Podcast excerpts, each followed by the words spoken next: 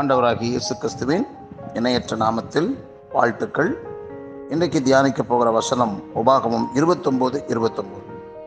மறைவானவைகள் நம்முடைய தேவனாகிய கத்தரிக்கே உரியவைகள்.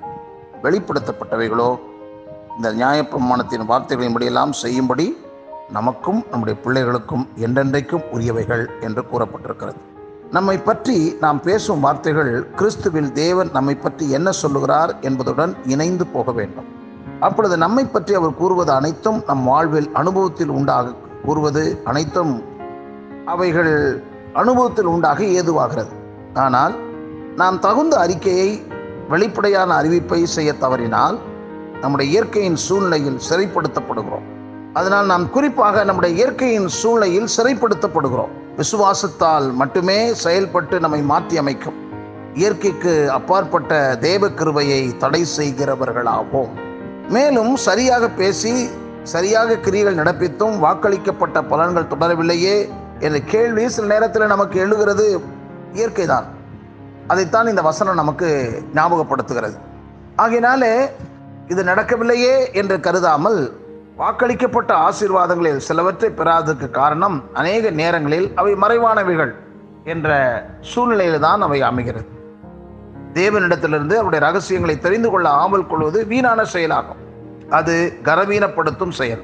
தேவன் ஒரு பதிலை கொடாமல் இருப்பார் என்றால் அதன் காரணத்தை புரிந்து கொள்ள முற்படுவதிலும் அவரை நம்புவதே சிறந்ததாயிருக்கும். சில காரியங்கள் நமக்கு ஏன் நடந்துச்சு? இந்த மரணம் ஏன் நடந்துச்சு? ஏன் இந்த சம்பவம் நடந்துச்சு? அது நமக்கு இதுவரைக்கும் புரியாத புதிராகவே இருக்கும். அதை ஆராய வேண்டிய அவசியம் இல்லை முழு மனதோடு படைத்தவரை மாத்திரம் நம்பி நாம் தொடர வேண்டும்.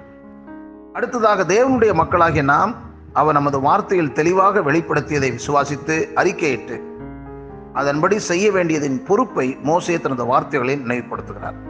இயேசு சிலுவையில் மேற்கொண்ட தியாக மரணம் இவை அனைத்தையும் நமக்கு பெற்றுத் தருகிறது. வெளிப்படுத்தப்பட்ட காரியங்களை விசுவாசித்து கீழ்ப்படிய முற்பட வேண்டுமே அன்றி மறைவான காரியங்களை குறித்து நமது கவனத்தை செலுத்த வேண்டியதில்லை. இன்னொரு காரியத்தையும் நாம் கவனிப்போம். தேவன் நம்மை பொறுப்பாளியாக வைத்திருக்கும் பகுதிகளான நமது வீடு குடும்பம் வியாபாரம் ஊழியம் போன்றவற்றை சாத்தான் தாக்கும்போது இரும்பும் வெண்கலமும் எங்கள் பாதரட்சியின் கீழ் இருக்கும். எங்கள் நாட்களுக்கு தக்கதா எங்கள் பலனும் இருக்கும். யசூரனுடைய தேவனைப் போல் ஒருவரும் இல்லை. அவர் எங்களுக்கு சகாயமாய் வானங்களின் மேலும் தமது மாட்சிமையோடு ஆகாய மண்டலங்களின் மேலும் ஏறி வருகிறார். அனாதி தேவனே எங்களுக்கு அடைக்கலம். அவருடைய நித்திய புயங்கள் எங்களுக்கு ஆதாரம். அவர் எங்களுக்கு முன்னின்று சத்துருக்களை துரத்தி அவர்களை அழித்து போடு என்று கட்டளையிடுவார். உபாகம் முப்பத்தி மூன்றாம் அதிகாரம். இருபத்தி ஐந்திலிருந்து இருபத்தி ஏழு வசனங்களை வரைக்கும் இப்பொழுது வாசித்தவைகளை நாம் பார்க்கலாம். இந்த அறிக்கையினால் நம் தற்காப்பு நிலையிலிருந்து தாக்கும் நிலையை கடந்து செல்ல முடியும். இதுவரைக்கும் தற்காப்பு நிலை தான் ஒவ்வொன்றும் நம்ம விசுவாசத்தில் அறிக்கை செய்கிறோம். ஆனால் இனிமே நாம் தாக்கும் நிலையை கடந்து வரணும். முதலாவது ஆக எங்கள் பாதரட்சியின் கீழ் இருக்கும் என்பது எதிரியின் மீது நமக்கு இருக்கும் அதிகாரத்தை குறிக்கிறது. இரும்பும் வெண்கலமும் நமது பாதரட்சியின் கீழ் இருப்பதால் எதிரியின் ஆயுதங்கள் நம்மை ஒன்றும் செய்யாது என்று தேவன் வாக்களிக்கிறார்.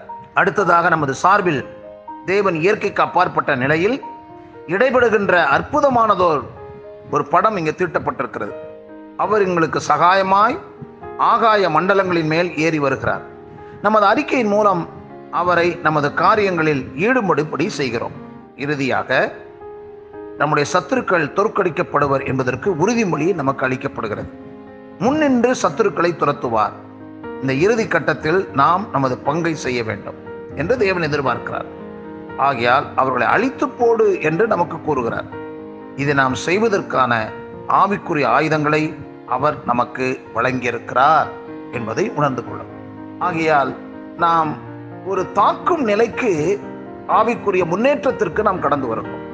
அதனால தான் ஆவிக்குரிய ஸ்பிரிச்சுவல் வார்ஃபேர் ஆவிக்குரிய போராட்டம் நமக்கு உண்டு என்பதை பவுல் எழுதியிருக்கிறதை நான் உங்களுக்கு ஞாபகப்படுத்துகிறேன். ஆண்டவரோடு இணைந்து சத்துருவை மேற்கொள்ள வேண்டிய பலனை ஆண்டவிடத்திலிருந்து பெற்றுக்கொண்டு விசுவாசத்திலே செயல்படுவோம். தேவ கிருவை நம்மை தாங்கட்டும். ஆமேன்.